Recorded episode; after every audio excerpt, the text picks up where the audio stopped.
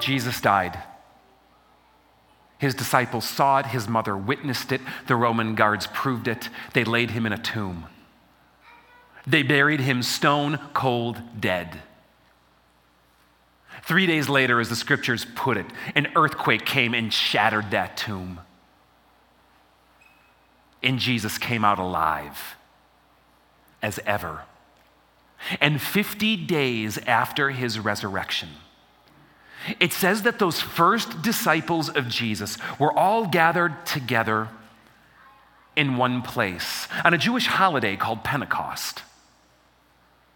And it says, as they were gathered together in this one place, that suddenly they heard the sound of what was like a, like, like, like a violent and rushing wind coming down out of heaven and filling the entire house where they were sitting. And as they were witnessing this, they looked and they saw what appeared to be what the Bible will call tongues of fire, flames that began to separate and to, that, that, that, that came to rest on each and every one of them. And Luke writes that the Spirit of God enabled them to speak in other languages and tongues as he moved them along.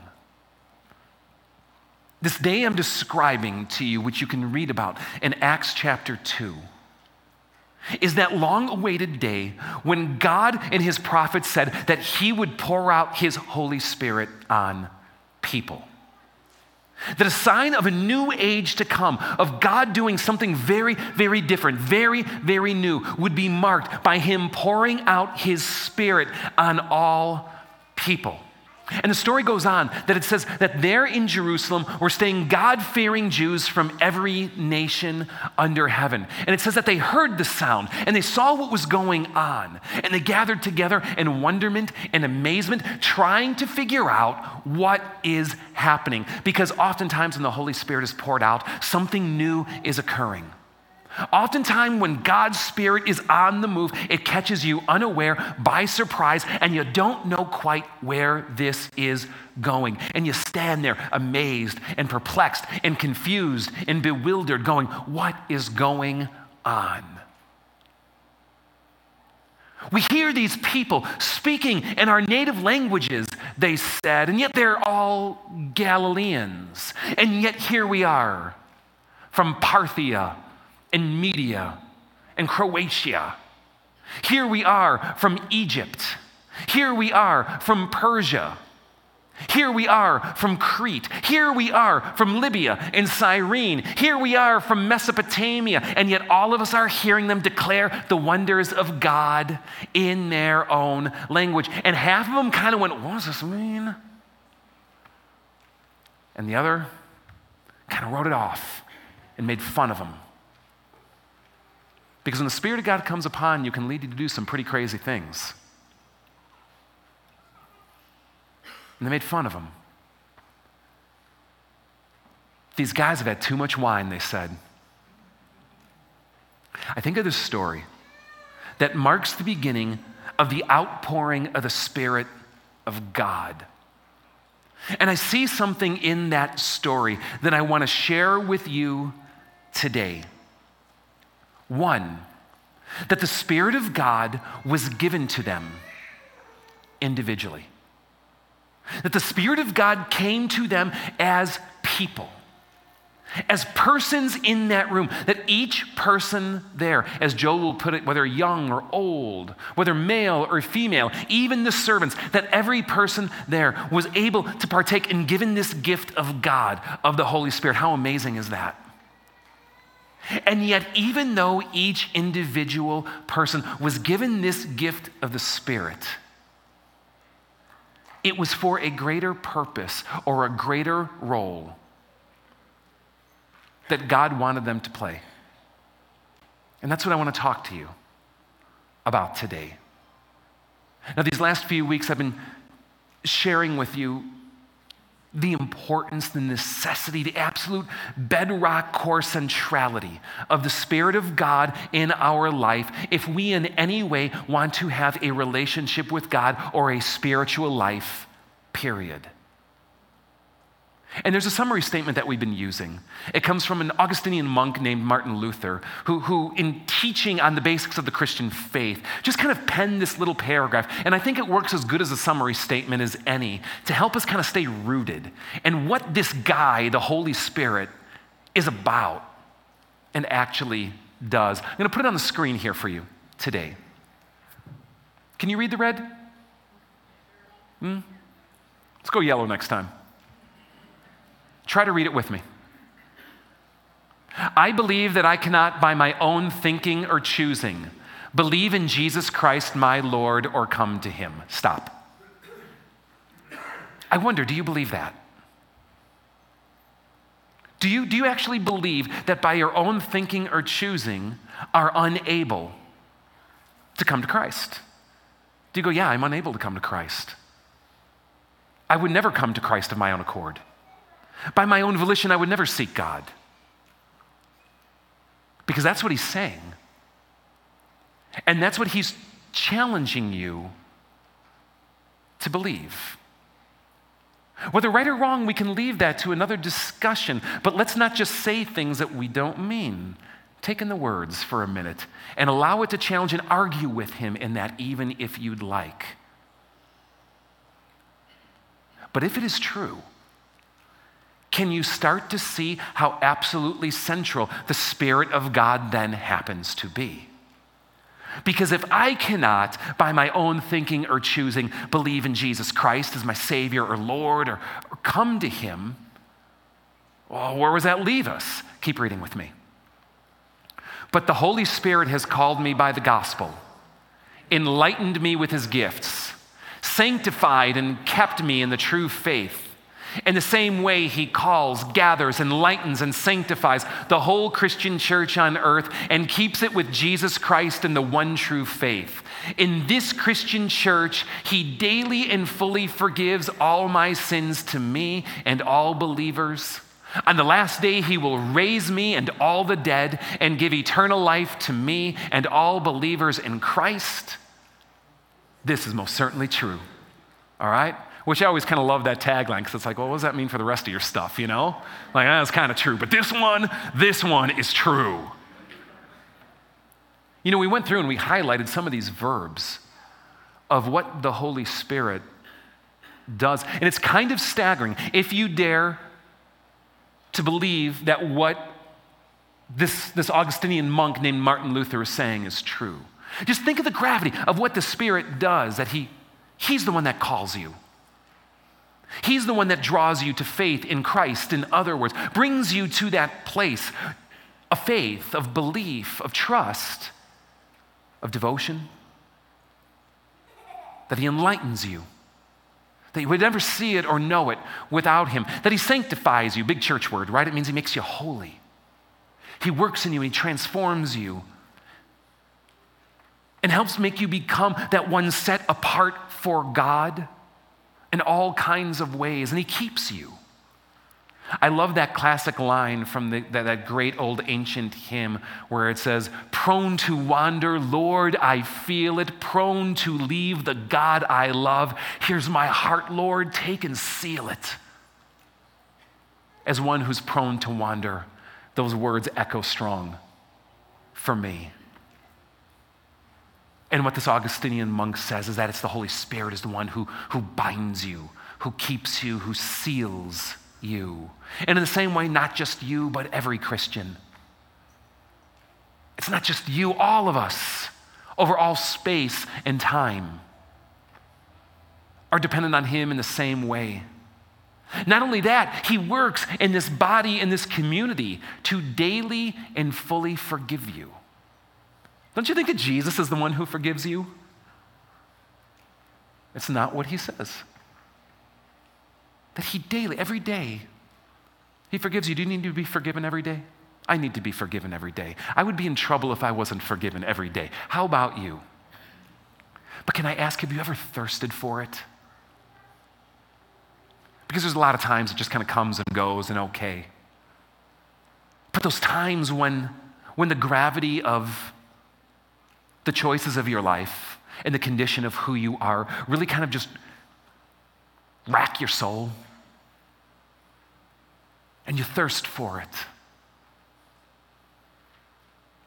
And he says he does it daily, not just a one time event. Living with you and part of you and in your life daily and fully, fully forgiving your sins. To think that without remainder, have you ever asked for the forgiveness of God, but the feeling of guilt remained? Have you ever had yourselves in those places going, I know that Jesus died for me. I know that the person said, hey, it's okay, don't worry about it. But I just want to know I'm forgiven. He daily and fully forgives you and all believers. And on the last day, how about this one? That we can look death in the face without fear and trembling because he will raise me and all the dead and give life eternally to all believers. This is what the Holy Spirit does and what was manifest out those 50 days after Jesus rose from the dead and what God continues to give. And, and one of the, the, the, most joyous messages or, or things that I could say from the stage today to you is that God God desires to pour His Spirit out on you. And if you are a Christian, in fact, God has poured His Spirit out on you because there is no way that you could call on Jesus as your Savior or Lord without Him working in your life. God is a generous God. And God delights in pouring Himself out and in pouring Himself out, pouring the goodness that's manifest from who He is out with Him. This is what the Holy Spirit is all about. And this is what God gives to each and every one of you. Or to phrase it another way, you could just say this God has given His Spirit to me. It might even be worth saying that out loud because, well, we did pretty well with reading. Let's see if we could do it by memory. Try this line God has given his spirit to me. Would you say that with me? God has given his spirit to me. Now let it soak in. Really let it take you for a minute. And say it with me one more time, if you would. God has given his spirit to me. To me. God has given his spirit to me. How amazing to even grasp the thought that God would give himself to me. And he does. And it's in that exact same place, though, that I think those of us who have come to realize it get into all sorts of problems. Because I think what inevitably happens is that when we say, God has given his spirit to me, we see ourselves as the stopping point Almost like God is radiating out from a nucleus or a core, and He's pouring out His spirit like, like rays of light. And we stand at the periphery. And where the Spirit of God ends is with me. That the purpose of God pouring His Spirit out is for me. That the end goal of this whole enterprise of Spirit pouring is me. And what I want to share with you today is how if you approach God, and more specifically the Spirit of God, with that kind of thinking, how you are going to miss what His Spirit and by extension, God, is trying to do. Because when God pours out His Spirit, He pours it out to you. But by pouring it out to you, there is always a greater purpose. Now, one of the things that we want to do here at FOF, that I want to do, is I really want to help you fall in love with the Bible. Because I believe that what's so easily misunderstood or dismissed is chock full not only of wisdom, but of the very voice and breath of God Himself, who is trying to communicate to us in a very real, living way. And I want you to fall in love with it because I think when you fall in love with it, you'll be drawn to it. And if you're drawn to it, you'll be swimming in the stream where the Spirit of God sw- uh, swims, but you can't really fall in love with something if you're not really exposed to it. So, what I want to do is I want to give you a, a, just a panoply of examples here today of how the Spirit of God has been poured out on various people through biblical history. This is not an exhaustive list by any means, but I need to give you a few to give you a flavor of how this works. And I'm going to do it Rich Mullins style, which means focusing on the, the weird, the strange, the difficult, the confusing, the bizarre, and often the out there. Let me start with Samson. It's a dark time for the people of ancient Israel. They've come into the promised land. We know that story of Exodus. If not, you got to read it. You got to read it. It's a great story, just not past Exodus 20. God brings them and sets into a covenant, and then through Joshua brings them into the promised land. But it's not like everyone just said, oh, okay, and they come against the Philistines. And the Philistines are not going to let them live peacefully in this land. And so, what God does is He raises up these heroes, these champions, if you will, called judges. And there's a whole book of the Bible written about them. And Samson happens to be one. And let me read to you what happened with Samson here in that day. It says Samson went down to Timnah and saw there a young Philistine woman. When he returned, he said to his father and mother, Hey, I've seen this Philistine woman in Timnah. Now go get her for me as my wife. Old schooly harmony. His father and mother replied, Isn't there an acceptable woman among your relatives? Which, never say that to your kids. Isn't there an acceptable woman among your relatives or among all our people? Do you have to go to the uncircumcised Philistines to get a wife? But the heart wants what the heart wants. And Samson said to his father, Get her for me. She's the right one for me. And then it says in parentheses, his parents did not know this was from the Lord, who was seeking an occasion to confront the Philistines, for at that time they were ruling over Israel. So Samson went down to Timnah together with his father and mother. And as they approached the vineyards of Timnah, suddenly a young lion came rushing towards them. Catch this. The Spirit of the Lord came upon him in power so that he was able to tear the lion apart with his bare hands. And this is what I love more as one might have torn apart a young goat.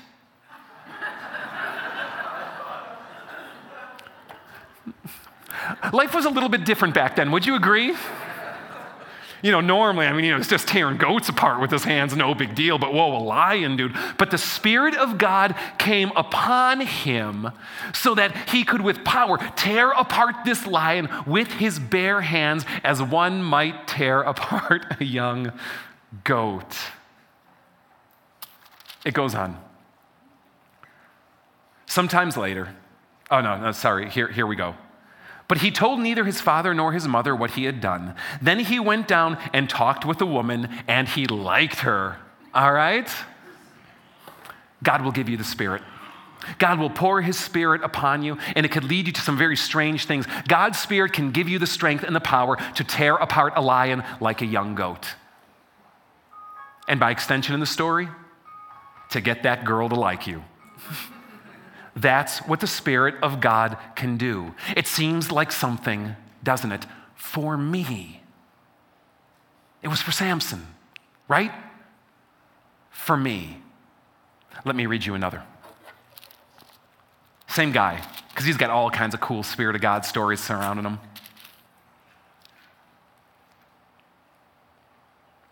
A little while later, the Philistines were oppressing Israel. And Samson raises up and he goes to fight against them. They were on the run. And they come to him and they said, We've come to tie you up and hand you over to the Philistines because he's making trouble and they got to get rid of the one that the Philistines are going to come keep killing him until they dispose of Samson. You following kind of the intrigue? Samson said, Swear to me that you won't kill me yourselves. I'll let you tie me up, but swear that you won't kill me yourselves. Agreed, they answered. Again, come on. We will only tie you up and hand you over to them. We will not kill you. So they bound him with two new ropes and led him up from the rock. As he approached Lehi, the Philistines came towards him, shouting, The Spirit of the Lord came upon him in power. The ropes of his arms became like charred flax, and the bindings dropped from his hands. Cool enough, right? Goes on. Finding a fresh jawbone of a donkey, he grabbed it and struck down a thousand men. Then Samson said, With a donkey's jawbone, I have made donkeys of them. Do you know what the Spirit of God can do in your life? It can help you make donkeys of people. He can come upon you in power and help you make donkeys of them. Come on, you gotta love that. How about this? I want to talk to you about a guy named Saul. Not that Saul, the other Saul. He was the first king of Israel chosen by God and chosen by the people to stand on Israel's behalf. And just like the days of the judges, Israel facing and suffering the oppression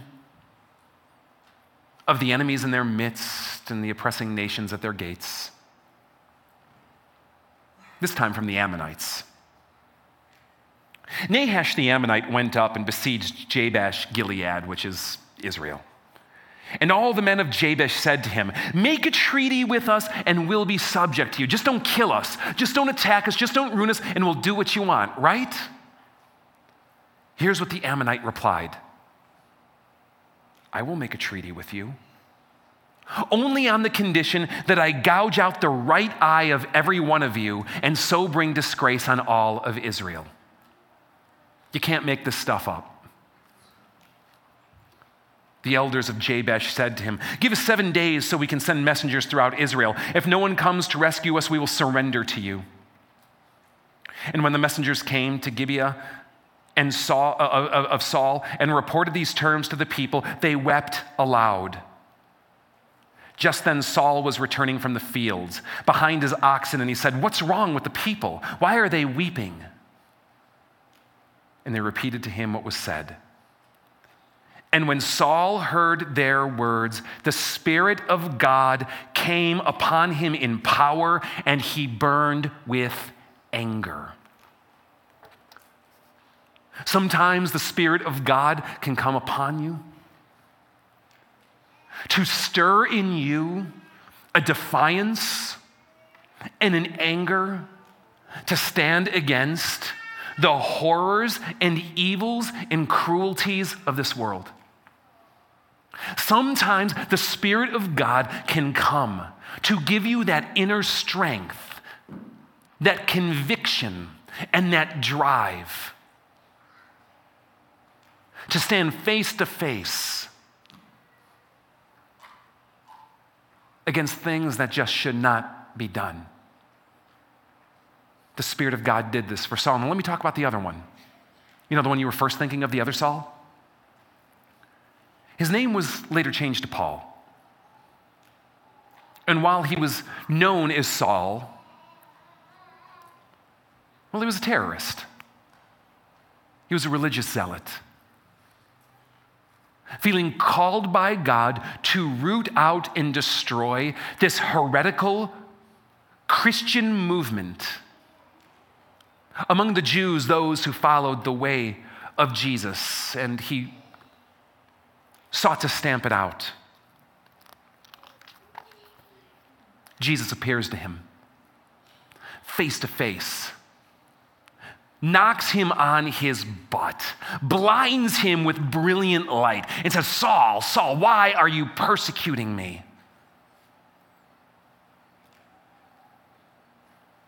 Saul's life has changed that day. Blinded by the light, literally, not just the cliche. His followers take him by the hand and lead him into the nearest city. And there in a city, is a Christian who is cowering named Ananias. And he's heard about Saul. The Lord told him, Go to the house of Judas on Straight Street and ask, a man from, and ask for a man from Tarsus named Saul. Now, wouldn't you love it if God spoke to you that directly? Please give me instructions to that level of detail. In this instance, he did. For he's praying in a vision, he has seen a man named Ananias come and place his hands on him to restore his sight. But Ananias replied, Lord, I have heard many reports about this man and all the harm he has done to your saints in Jerusalem. And he has come here with authority from the chief priests to arrest all who call on your name. But the Lord said to Ananias, Go. This man is my chosen instrument to carry my name before the Gentiles and their kings and before the people of Israel. I will show him how much he must suffer for my name. Then Ananias went to the house and entered it. Placing his hands on Saul, he said, Brother Saul, the Lord, Jesus, who appeared to you on the road as you were coming here, has sent me so that you may see again and be filled with the Holy Spirit. And immediately, something like scales fell from Saul's eyes, and he could see again. He got up and he was baptized, and after taking some food, he regained his strength. Four case studies here today. Four examples of the Spirit of God being poured out into an individual's life. He's poured out on Samson. And Samson is able to gain power, strength from the Lord, to be able to tear apart lions, to be able to make donkeys out of people. The Spirit of God comes upon Saul to be able to stand against overwhelming forces and odds against him. The Spirit comes upon Ananias and he's given a vision of what he is called to do. And the Spirit is then poured upon Saul, the other, and he's able to see once again. In each of these instances, we see the Spirit of God given to an individual, and there are thousands more that we can discuss. In each of these instances, we see the Spirit of God given to an individual. But what would have been wrong with the stories if, in each of these cases, these individuals were to say, Hey, Spirit of God, this is awesome. I love this. This is amazing. And it stopped there. Put another way, why did God give them the Spirit? I want to submit to you that when many of us seek the Holy Spirit, I think we seek Him as an end in and of itself. That the Spirit is for me. God has greater things in store than me. Because every time, and I encourage you to fact check me and challenge me, find me an exception. Every time the Spirit of God is poured out on an individual, every time they experience the power and strength and wonders of what the Spirit of God can do, It is for God's greater purpose that doesn't end with me, but extends out to you.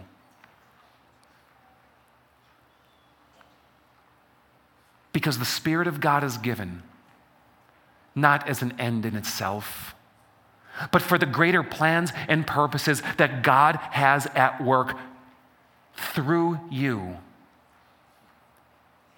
for other people. Samson. Samson, by his strength, rescues Israel. Saul, by the Spirit of God, rescues Israel. Ananias, by the Spirit of God, rescues Saul. And Saul, by the Spirit of God, brings the message of Jesus to rescue Israel. And more so, the Gentile world. And by his obedience and cooperation to the Spirit, you and I sit in a room like this today. And when the Spirit of God is given to you, what greater purpose does God have at play? Because I can promise you this the reason for God giving you His Spirit is not for you. I like how Paul puts it. The same Paul who we just read about. Now, to each one, the manifestation of the Spirit is given for the common good.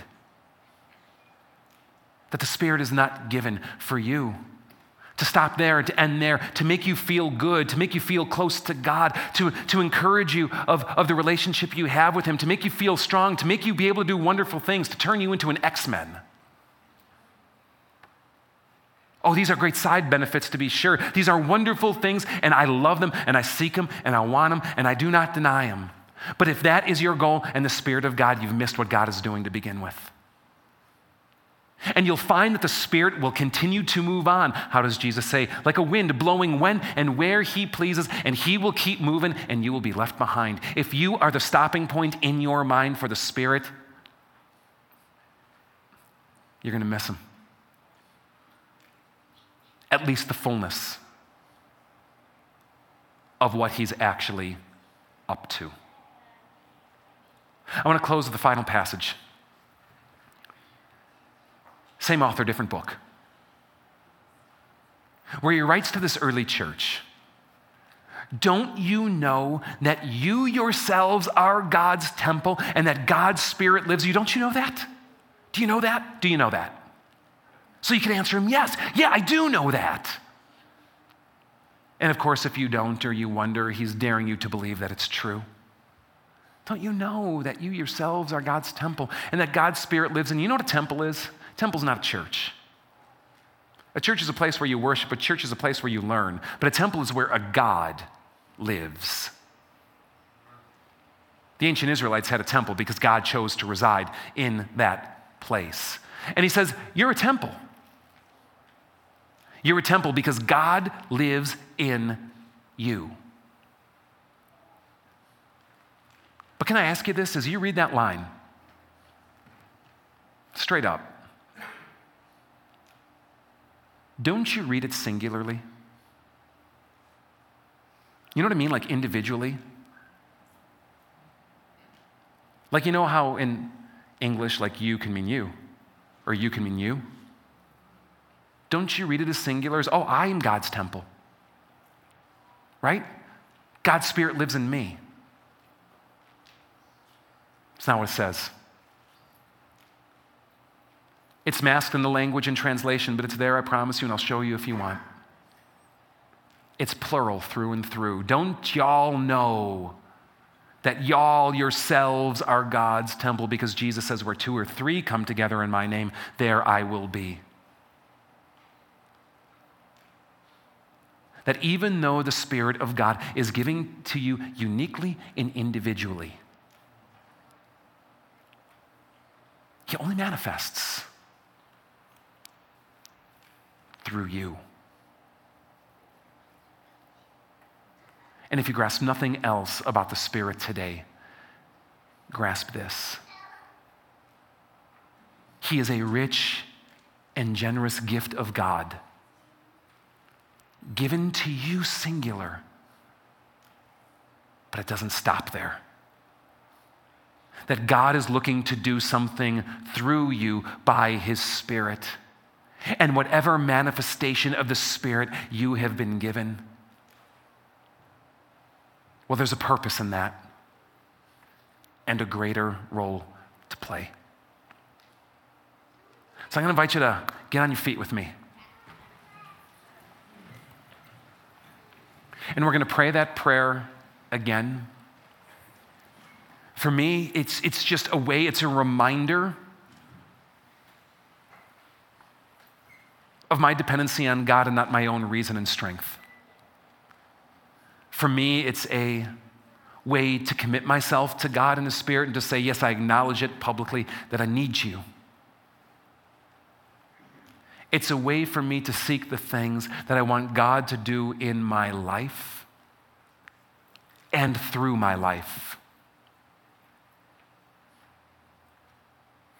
And I invite you to make it your prayer to Him today.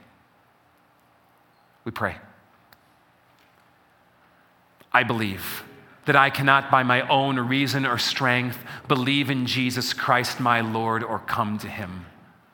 But, Holy Spirit, call me by the gospel, enlighten me with your gifts, sanctify and keep me in the true faith. Call, gather, enlighten, and sanctify the whole Christian church on earth. Keep us with Jesus Christ in the one true faith and this Christian church, forgive all my sins and those of all believers. On the last day, raise me and all the dead, give eternal life to me and all believers in Christ. Amen. He will. It's true. Take hold of that. Rest in that. Be moved by that. Walk with the Spirit in that it is true.